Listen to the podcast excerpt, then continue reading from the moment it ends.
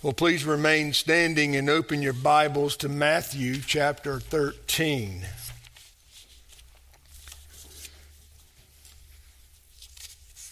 We're going to continue our study of these kingdom parables of Christ, those parables that he taught by the Sea of Galilee. And in this portion of those parables, he is speaking exclusively to his disciples. So, beloved, I want to begin reading at verse 47 and read down through verse 50. If you would follow along with me, let's pray and ask God's blessing upon us. Now, Father, we come to the reading of your word, the preaching of it, the explanation of it, and we pray, Father, for accuracy. Lord, I pray for myself. I pray, O oh Lord, that you would give me the unction, the words, Lord, the, the passion to carry such weighty truths to the hearts of your children.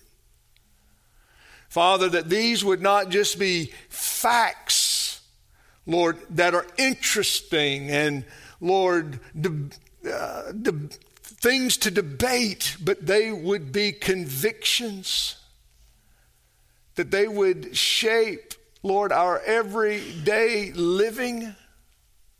Oh God, teach us to feast upon your word. Teach us to hide it in our hearts. Teach us, oh Lord, that it is our meat and drink. And we will bless your name. Amen. And beloved, begin reading at verse 47. Again, our Lord said, The kingdom of heaven is like a dragnet cast into the sea and gathering fish of every kind. And when it was filled, they drew it up on the beach and they sat down and gathered the good fish into containers and the bad they threw away. And so it will be at the end of the age. The angels will come forth and take out the wicked from among the righteous and will throw them into the furnace of fire in that place. And there will be weeping and gnashing of teeth. And thus ends the reading of God's word. You may be seated. Oh, beloved, I continue this morning to impress upon you that precious doctrine of the mediatorial reign and rule of uh, Jesus Christ as the Lord's Messiah, as our Savior, that He, His Father, has granted to Him a kingdom, and our Lord is teaching His disciples about this kingdom. About the nature of this kingdom and what this kingdom is going to look like as it penetrates this world. And we still to this day need to learn these truths and accept them as they are and hide them away in our hearts so that we, like the disciples, can do His will, can carry out His ministry, and carry out the will of God on earth as it is in heaven. So let it be on earth. Let it be in our own lives. Let it be so in our relationships and all that we do and all that we put our hands to, everywhere our feet takes us. Let us take our testimony of a saving God and a blessed Savior and the ruin that sin brings to every person. Because that's exactly what sin does. Sin is destructive, it's ruinous, it destroys people, it destroys families, and it destroys countries. It always has, and it always will, until our Lord comes to end time as we understand it know it. The parable of the dragnet helps us understand this spiritual and universal sovereignty and ministry that our Lord rightfully has over this world. It's not something he assumed to himself, it was granted to him, it was appointed to him, and he assumed this glorious portion of that work at his resurrection, where he was exalted and then seated at the Father's right hand, where the kingdom of God begins to, to permeate effectually into the earth as, as Christ sent out his disciples, as he empowered them. Even more so than men are empowered today, he had granted unto them the ability to even bestow the Holy Spirit upon others during that first century and to heal all kinds of diseases and sicknesses. He established this authority, and from that time on, from his disciples, the apostles, the minister. They have been the laying on of hands. There has been a ministry the church has been ministering, calling God's elect, calling sinners to Christ.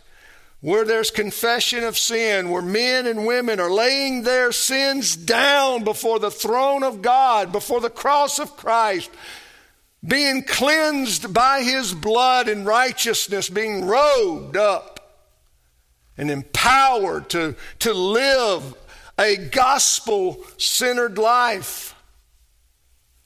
A life, beloved, that we all share, not just in part, but that we know that we share in similar struggles. Maybe not in the exact same sins, but we know what it is to struggle with sin.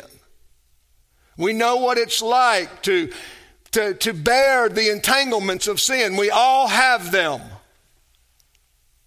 And we know that we share this with all of our brothers and sisters, and therefore we gather before the Lord's face every Lord's Day, if possible, to celebrate His goodness and patience and mercy, and how He continues to deliver us even when those sins seem to be snapping at our heels. And we celebrate the strength that our God gives to us in Christ. Now, all of this is important, beloved, as we continue to examine and reflect upon this mediatorial reign of Christ and those moral duties and obligations that are ours in Christ. It is stressed emphasized by the fact that there is coming a day, the reality of an appointed day whereby all men will receive a final judgment. The dragnet, very much like the wheat and the tares, speaks of this judgment, this separating of good and bad.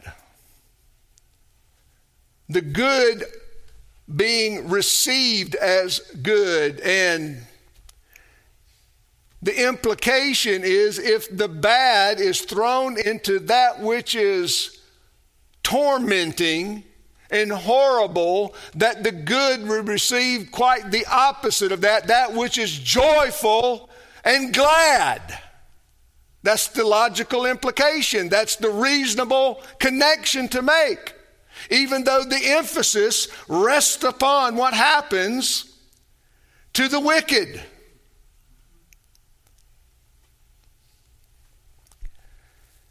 I'm sure that most of us were not surprised, but I, I think it, it's hard not to be astounded at the love of murder in this nation. It's, it's hard. It's, it's hard. It's hard not to be staggered by the bloodthirstiness of so many good people. And yet, that's one of the reasons I read the text out of Revelation this morning. For those people that are guilty of murder, even in their hearts, unrepentant murder, are not going to heaven. They will be condemned on the day that I am setting before you called Judgment Day. The reality of judgment, beloved, needs to be greater today than I can remember. Than I can remember. And I certainly can't beat my chest and claim to be old and wise and whatnot, but nevertheless, in my 30 years as a Christian, I've never seen a day better than to reaffirm the doctrine, the Christian dogma of judgment. Now, when I say Christian dogma, what do I mean? That the doctrine of final judgment is a Christian dogma. It's a doctrine that's established in the Christian church. It's an established doctrine. It's an established truth. It's a, it's a truth that all Christian denominations have fundamentally understood since the beginning of the apostles. Since those days, the church has taught that there is coming a day of final judgment that all men will participate in. I could have, I guess, brought forth all kinds of interesting facts about the teaching of our Lord Jesus, who taught more on the doctrine of hell than he ever did heaven. Now, and why? Was he someone that just delighted in wrath and fury? I don't think so. I don't think that can be supported. It, but it does seem to indicate that the day in which our Lord preached required it to shake men and women from their lethargy in the coldness in their sins, the love of their sins. You, you, you, see, beloved, if there's anything needed in our day and time, it's the slap in the face of Judgment Day. The reminder that all men are going to stand before this appointed judge, Jesus Christ, and give an account for all their deeds. Our Lord has just finished teaching us in chapter 12 of Matthew that all of us are going to give an account for everything that comes out of our mouths. Well, in fact, turn back to Matthew 12. And, and I'm going to back up to verse 33 just to, to gain the context here, but I think you're going to see it clearly. Says, either make the tree good and its fruit good, or make the tree bad and its fruit bad, for the tree is known by its fruit. You brood of vipers, how can you, being evil, speak what is good? For the mouth speaks out of that which fills the heart. And the good man brings out of his, tre- uh, of his good treasure what is good, and the evil man brings out of his evil treasure what is evil.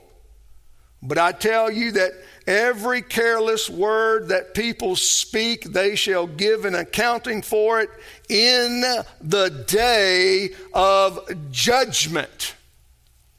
For by your words you will be justified, and by your words you will be condemned. Jesus equates this heart, this reservoir that we all possess, uh, uh, this treasure of words. And what Jesus is helping us understand is that our words reflect the condition of our heart. If our hearts are evil, then things that come out of our mouth are going to reflect that evil heart. Now, does it mean you take God's name in vain? It may just mean that you nonchalantly speak carelessly of religion. That you don't use your words to build one another up or to edify one another or to exalt the name of Christ. To be neutral and indifferent might be more one's cup of tea. But nevertheless, what comes out of our mouth or doesn't come out of our mouth is going to condemn us. And Jesus clearly taught that there was going to be a day of judgment, or I like to say, a day of reckoning. I like to use the word reckoning because there are those who believe that when they leave this life, they have escaped punishment and accountability. But that is not true. See, that's not reality. When men escape justice in this life, they surely will meet justice in the next life. Hebrews chapter 9 tells us that it is appointed unto man to die once and then judgment.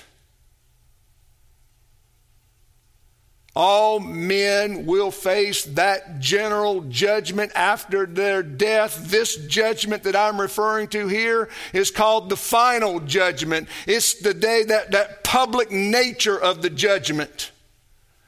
It's where that that pronouncement takes its official place.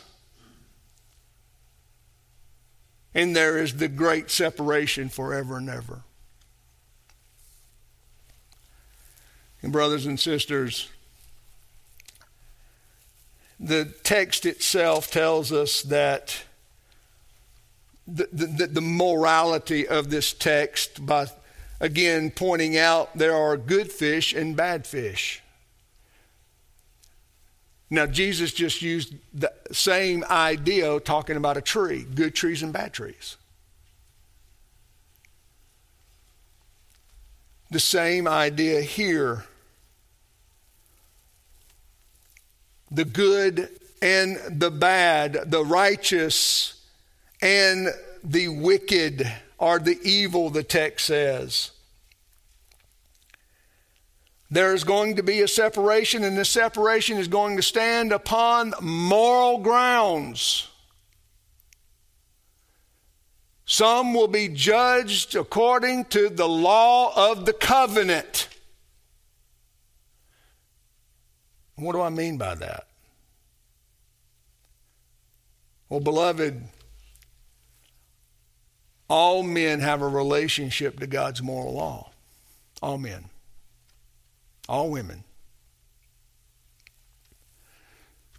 Those who are still in the family of Adam still are under the law as a covenant, a requirement. A requirement of what? Perfect obedience that's already been broken and violated. That's why Paul says in Galatians 3 if you're going to live by the law, you must live by the whole law. And you must keep it at every point. You can't violate the law at one point and still be moral. And then there are going to be those that stand under the conditioning of the law as a rule of grace. A rule of grace. Still a rule, but covered by grace.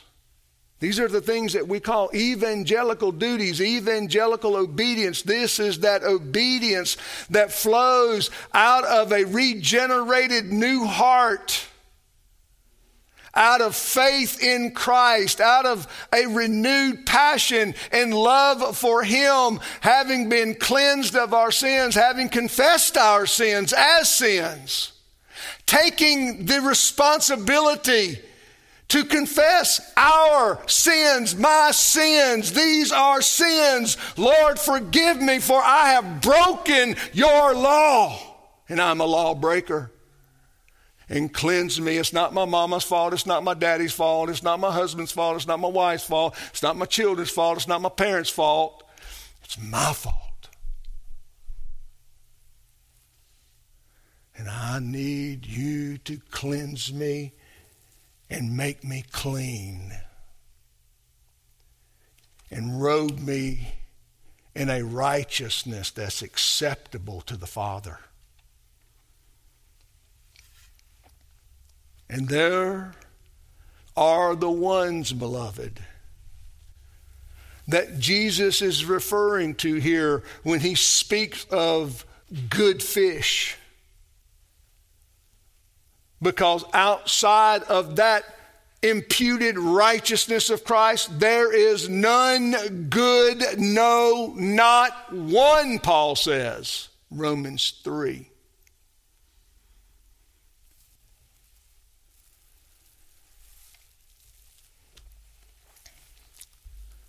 And beloved, there is an appointed day. It's a, it's, it's a day that is just as fixed as the Lord's day has been fixed and appointed. Just as the Lord has appointed one day a week where his people would gather and celebrate and, and, and, and worship him, there is a day appointed at the end of time when no one knows and that is on purpose that none of us would know that day and hour so that we might all every day get up and pray for the, the strength to maintain Christian diligence and to maintain that Christian passion and that zeal and that fervor for righteousness, that Lord would keep us from cowardly ways, from the love of murder and hatred and all that is evil. That He would continue to bring us along the way and that He would, little by little, sometimes day by day, but mostly year by year, continue to refine us and shape us and mold us into the image of those beautiful sons and daughters over time. That God has appointed a day, brothers and sisters, in which He will come and judge the world in righteousness by His Son, Jesus Christ. And that is what Jesus is teaching us here. Now, what are some of these presuppositions? That is, how do we fill our heads, how do we fill our hearts so that we might take these truths and make practical use of them?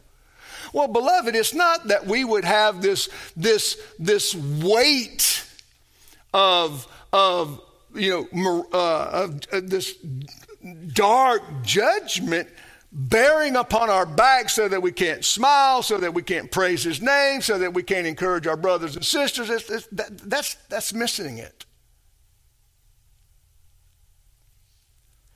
Because, like I've already stated, where the reality of the wicked is there will be weeping and gnashing of teeth in a place of fiery uh, the uh, place called the furnace of fire is the opposite for the righteous, and it should be the longing of all of our hearts to experience. To experience. But these presuppositions are important because the only illustration that I, as I thought through this different ways, is that of a child.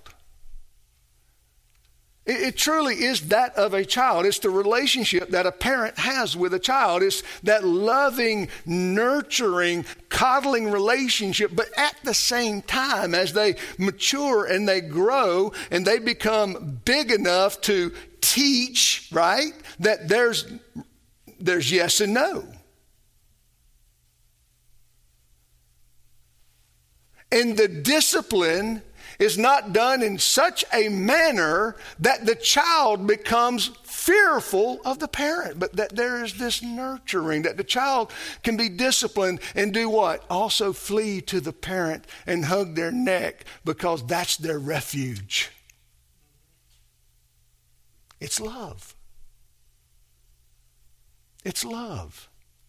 It's not the fear that we should have in Christ to stand before this judgment. It's that, that growing expectation that as I stand there and as the Lord lays out all my sin, I have the opportunity to say, Yes, blessed is the name of Jesus who has covered all my iniquity.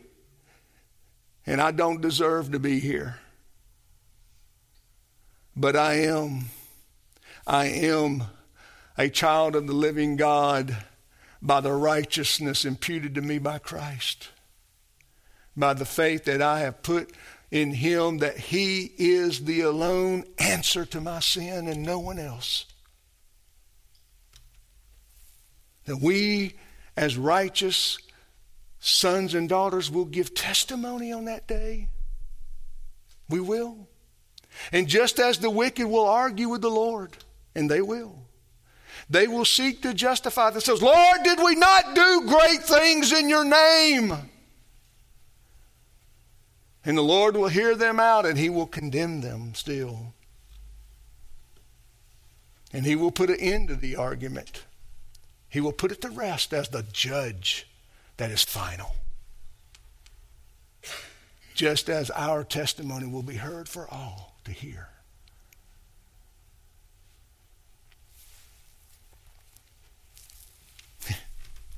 How many of us will say on that day, Oh Lord, I was blind, but now I see in Christ. I was dead in my sins.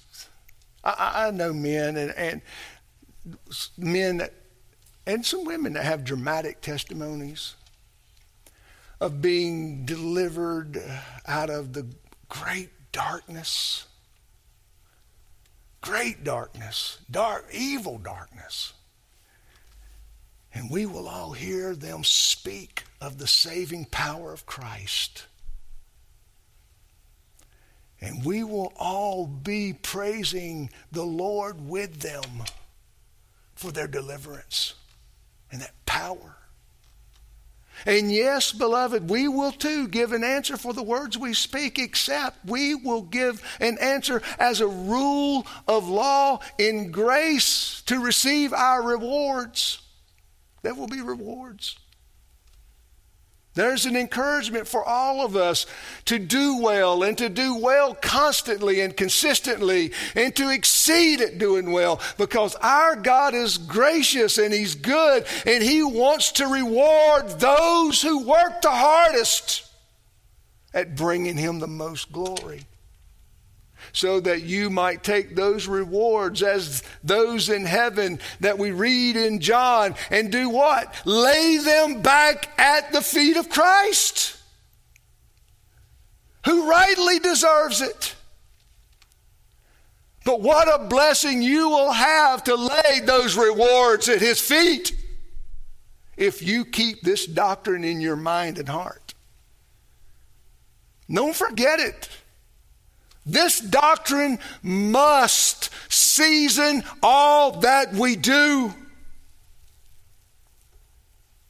Judgment Day is going to be a day just like any other appointed day. It is a fact. It is coming. It will come and it will, it is as sure as today is today that we work on this presupposition of this judgment day so that it affects the way we talk to one another, so that it governs how we uh, work with one another, how we're even willing to correct one another. Beloved, if there is a judgment day, how can correcting someone lovingly be wrong? How can preaching on judgment be harsh? If this day is a real day that is, that is coming, how is it harsh to preach on it? How is it harsh to teach people that they will stand before God and give an account to Jesus Christ? How is it harsh and unloving to teach somebody that they too must give an account for the words that come out of their mouths? For the things they do. if that is going to happen.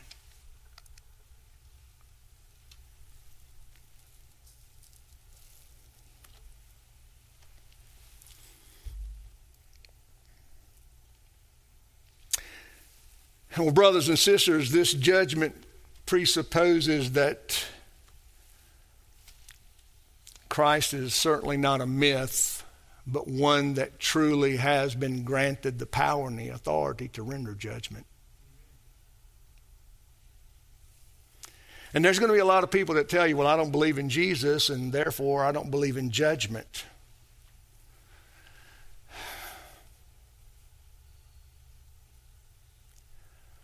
They can say that, and they're lying. And the reason they're lying is because their conscience bears witness to right and wrong. Romans chapter 2, verse 15. The conscience bears a testimony to all things that we do, whether good or whether evil. When we do something good, it approves of it. When we do something evil and sinful, it disapproves of it. It condemns us. That's why it's such a great evil to turn your back on your conscience and to harden it or to wound it. Sometimes when sin is participated in for so long under certain conditions, you can wound your conscience beyond full repair, that you'll always struggle with it, more so than normal. And so you want to be careful of that, what the Puritans called deputy, that moral deputy that all men and women possess. Well, let's look at some passages of Scripture. Beloved, as we think about these things, I want to uh, turn to Acts 17. You think about the preaching of the gospel.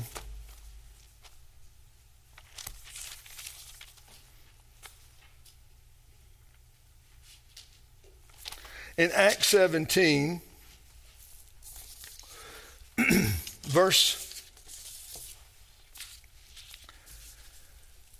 31, even Paul, when he's just doing apologetic work, he's, he's doing evangelism. He comes to this Areopagus, he, he sits before these philosophers of that day and that time. And he even says that God has fixed a day in which he will judge the world in righteousness through a man whom he has appointed, having furnished proof to all men by raising him from the dead.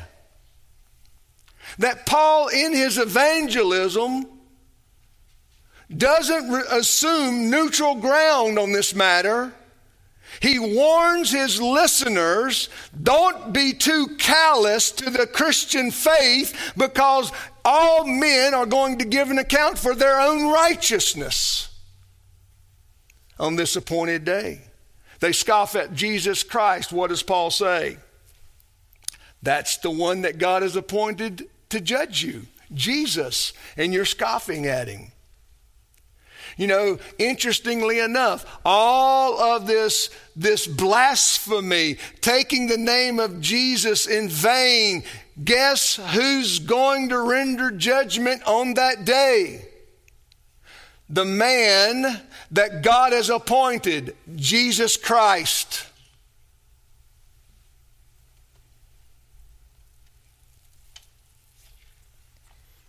That Jesus stands on the highest authority of heaven and earth to render this judgment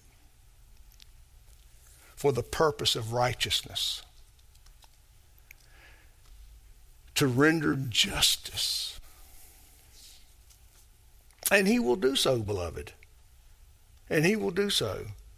John chapter 5, verse 27. that God had given him authority to execute judgment because he is the Son of Man. Uh, beloved, without a doubt, what the scriptures teach, this Christian dogma, this established truth, is that all men will stand before God and God will judge them with Christ being their judge.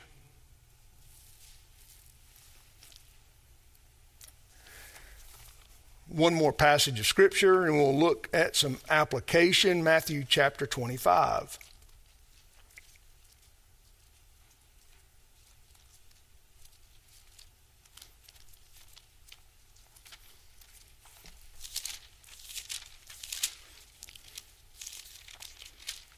Matthew chapter 25. You see, begin in verse 31. It's a long text of Scripture. And let me begin reading at verse 41. You can read this, put this down in your notes. You can go back, prayerfully read it, take notes on it. Um, verse 41 is the end, it's the summary of it. And, and notice what he says he says, and then he will also say to those on his left, now the, the left represents the, the, the bad fish, right? In this text, the goats, the evil. Those who are the evil ones? The evil ones are those who rest in their own righteousness. And so, therefore, they stand before God according to their own works, according to their own words, according to their own righteousness, and they will give an account. And so there will be justice rendered to that individual, to that person. That's who the evil person is. He's evil because he has not rested in Christ for his righteousness. So he says, Depart from me, accursed ones into the eternal fire which has been prepared for the devil and his angels. Why the devil and his angels? Because they are the original sinners. They are the original unrighteous ones. Okay? For I was hungry and you gave me nothing to eat. I was thirsty and you gave me nothing to drink. I was a stranger and you did not invite me in, naked and you did not clothe me, sick and in prison and you did not visit me. Now, notice all of these are duties, these are obligations, these are moral things. To aid the needy is a moral work, it's a moral duty as, as we are able to, right? Verse 44 says, Then they themselves will also answer. Now, notice here's the rebuttal. Lord, when did we see you hungry or thirsty or a stranger or naked or sick or in prison and did not take care of you? What they're saying is, Lord, we would have most certainly took care of you.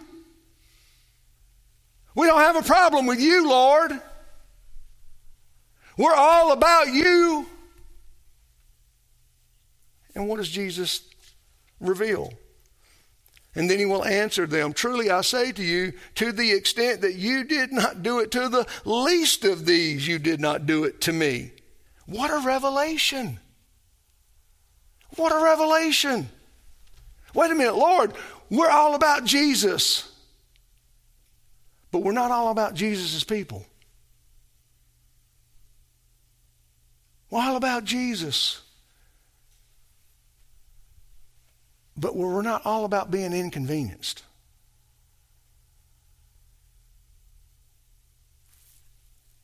I mean, we would certainly pick Jesus up if he was hitchhiking on the side of the road. I mean, we'd be glad to share a meal or buy him a, you know, a value meal. I mean, we'd be glad to do that. But not so much as people. And, and Jesus corrects him. He says, See, you, you, you don't know the scriptures because the scriptures teach that we are all part and members of one another. That we are part of one body. Jesus is the head. What you do to the body affects the head. The same thing Jesus told Paul on the road to Damascus. When Paul was in his fervor going to persecute the church more than he had already been doing, and Jesus said, Paul, Paul, or Saul, Saul, why do you persecute me? Again, teaching us, showing us that the church is an organic society. It's not a club, it's not the YMCA.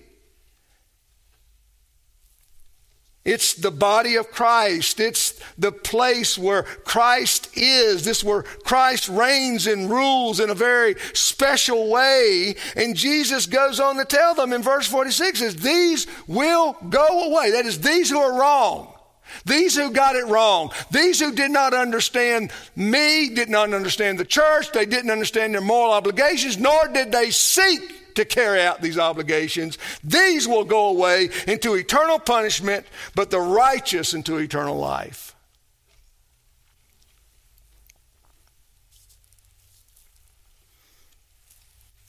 My. Look, look at Mark 9.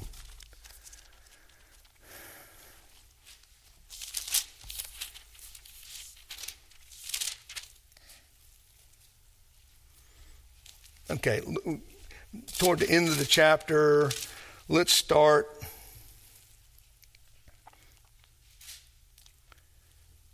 Let's start at um, verse 42. Now, I want you to listen to these words. As whoever causes one of these little ones who believe, uh, who believe to stumble, it would be better for him if, with a heavy millstone hung around his neck, him and cast into the sea. For, okay, so notice, notice the, the statement.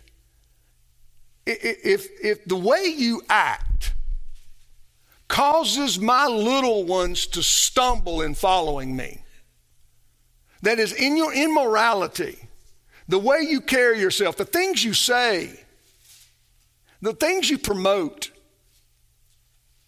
the things you're given to, causes my little one who believes in me to stumble. Notice what he says. It's better that you had never been born. It's better that you never existed. You have a millstone hung around your neck and cast into the sea or the darkest of the sea, the depth of the sea, not existing.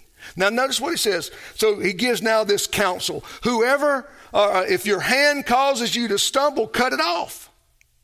It is better for you to enter life crippled than to have your two hands and to go into hell, into the unquenchable fire. Where the worm, where their worm does not die and the fire is not quenched. If your foot causes you to stumble, cut it off. It is better for you to enter life maimed than having your two feet to be cast into hell where their worm does not die and their fire is not quenched. If your eye causes you to stumble, throw it out. It is better for you to enter the kingdom of God with one eye than have two eyes and be cast into hell where their worm does not die and the fire is not quenched. For everyone shall be salted with fire. And I'll just stop there. Here's my application for you. And I can testify to this time and time and time and time again as a counselor. People come. And they come seeking spiritual advice and counsel and help because typically they've been caught in some sin or in some way their sin has caught up to them and there's consequences for them. Driving them to seek help. It happens, doesn't it? Because we try to fight it, we try to deal with it, and we, we, we either don't know how or we're too loose with it and we're, we're overcome. When they come and begin to open up and begin to lay these things out, and then there's advice given. You say, you know, there's brokenness, there's tears, there's, you know, I, have heard this numerous times. I'm willing to do anything to have my integrity back, to have my dignity back, to, to have my name back, my character, my wife, my husband, to, to gain the respect of my children. I mean, this is, the, this is what, what it looks like when we're devastated by sin, right? And then you open up the Word of God and you begin to make this application. Okay, well, if your hand causes you to sin, let's, let's amputate it. Figuratively, of course. We don't amputate any hands in the uh, pastoral office. But figuratively means we need to deal radically with it. We need to deal really with it. The offending member. And there have been times when I've told people, I said, you know, you know, I think you need to leave this job. There's too much temptation there. But I make lots of money. But you just confessed it's a problem. I don't think I can do that. But you just confessed that this is part of the problem. You should amputate this portion of your life if you are serious about removing the offense so that you miss hell. And you know, brothers and sisters, I've had very little success giving that advice. Or even telling someone who's dating someone, hey, um, what do you think? And they come in for some counseling, kind of pre pre marriage, pre pre pre pre pre marriage. and you kind of start working on some things, and you kind of, and finally you kind of you, you, say, "I'm not sure this is the route you need to take." Oh no, this, this is one for me. Brothers and sisters, here's the point. There is a day of judgment coming. I'm going to give an account. You're going to give an account we have to live under the reality of that truth, that dogma. Jesus is teaching it as part of the kingdom of heaven. There's going to be a sorting of good and bad. There's going to be a, a, a picking up and putting away. There's going to be those who are established in glory and righteousness, and then there are going to be those that are cast off into what is called that lake of fire. Do you believe that? Because if you do, you would take Jesus' counsel here in Mark 9 seriously. How do I amputate this offense? What do I need to do? What do I need to augment in myself or even in my life that is keeping me stumbling in this sin that I need to get rid of. That's how real Judgment Day is. And Jesus uses it in his counseling. He says, wait a minute, don't you understand that if you have these kinds of offenses, you need to deal radically and seriously with them, or you will not miss hell you'll bust it wide open. And I'm sure they were like, what? Just like we are. Just like the people that you'll go talk to after today. What? Who believes that? Christians. Christians. Now, listen. There's a movement and have been for about 20 years of, of, of, of putting away the doctrine of eternal judgment with what is called annihilationism. Doesn't do away with judgment. They said, no, there's going to be a judgment, but God is too gracious to punish one forever and ever. Therefore, they will be consumed in the fiery judgment never to exist again. I just read Mark 9 where Jesus says, Where the fire's never quenched and the worm never dies. What's the purpose of the worm never dying and the firing never being quenched? You see, beloved, on Resurrection Day, when Jesus comes back, there are going to be two types of bodies raised out of the ground. There are going to be glorified bodies, they belong to the righteous. And then there's going to be indestructible bodies, and they will belong to the wicked. And these indestructible bodies will be made to endure eternal punishment and feel the pain. It's not just the feeling of the pain, it's the psychological aspect of it.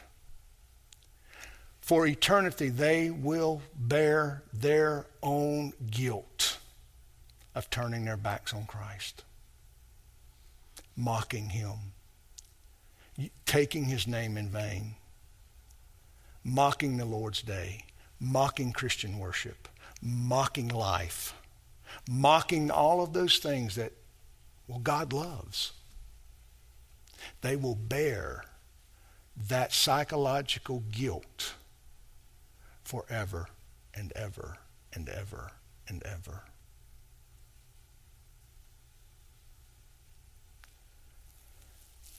What's the purpose of this day of judgment? Well, twofold. The purpose is to warn the sinful, but encourage the righteous. We've warned the sinful, let's encourage the righteous. Two things encouraging the righteous. Number one, beloved, this world is going to come to an end.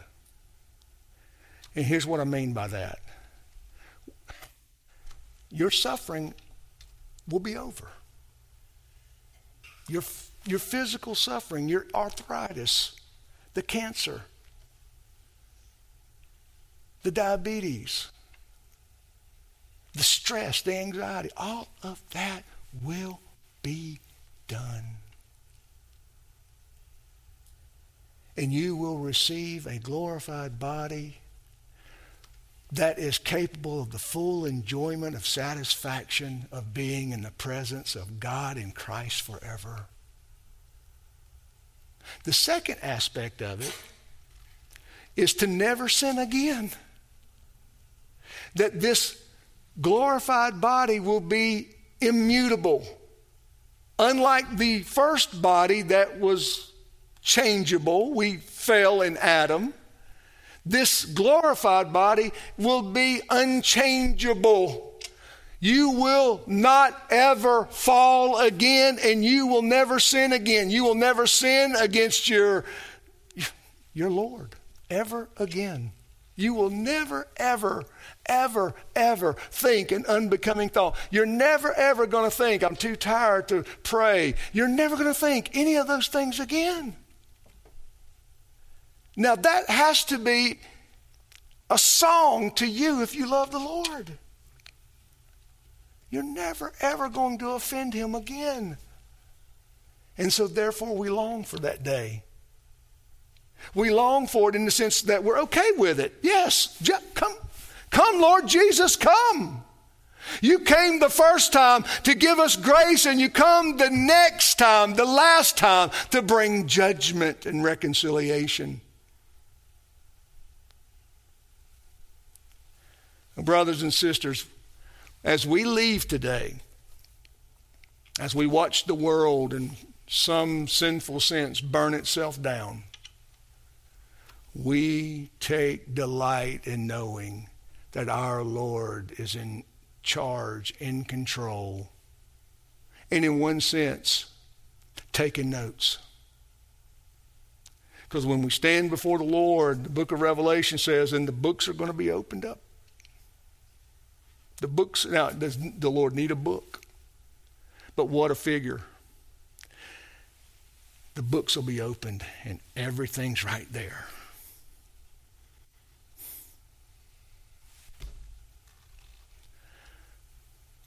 But if you're here this morning and you have found Christ, there's no worries. You're going to get to give that testimony. And yes, they're going to lay your sins down before you, but you are going to have the opportunity to rejoice in Christ who washed them away. You're going to give a chance to give testimony. You know, that's why we give testimony in the church. We're kind of getting prepared, aren't we? That's why we're not afraid to give praise to God. We're just preparing ourselves for glory. There's a good thing. There's nothing wrong with that. There's nothing shy. There should be anything shy about us giving praise to the Lord. Beloved, don't live your life like there is no judgment day. That would be a mistake. And it's going to be one you can't afford to pay except through eternity.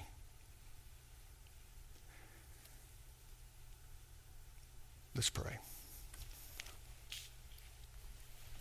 Now, Father, we rejoice that you are wise enough to instruct us in the ways we need to go. And Father, that you have given us in Christ this teaching of that final day of judgment where Christ will come and he will sort one from another, and that we will either be on his right or on his left. We will either be good or bad. We'll either be righteous or evil. And Father, the remedy to that is to put our faith and trust in your Son, Jesus Christ, whom you have appointed that day to make those judgments, and we rest in him and trust in him. Lord, that we have are, are, are fully clothed in his righteousness and his perfect keeping of the law. And Father, we know we struggle, we know we stumble, but Lord, our stumbling is in Christ. And Lord, we, we are ready to beg for forgiveness. We're ready to confess our sins. We're ready, O oh Lord, to amend our ways in Christ before you, O oh Lord, because we do not want to be on the wrong side. We are thankful, O Lord, for your love and for you providing a way for us to be, Lord, on your right, to be labeled good, to be labeled righteous, Lord. Because that's all about your mercy. It's all about your grace. It's not about what we deserve, Lord, because we know what we deserve. And yet, on that great day, we will have the opportunity to speak of our Lord's grace and mercy and saving power. Lord, we ask that you would even prepare us now in our lives to give testimony to such wonderful truths. Everywhere we go, oh Lord, let us remember that there are books and there's a record of the things we do and the things we say when no one's looking, no one's watching. Lord, help us to bear in those moments up with strength. Lord, keep us and hold on to us. And Lord, when we fall, cleanse us and forgive us. Cleanse our minds, our hearts, Lord, all that we are, and help us, O oh Lord, to walk in your ways. Lord, be our strength as you are our righteousness. We pray this in Christ's name. Amen.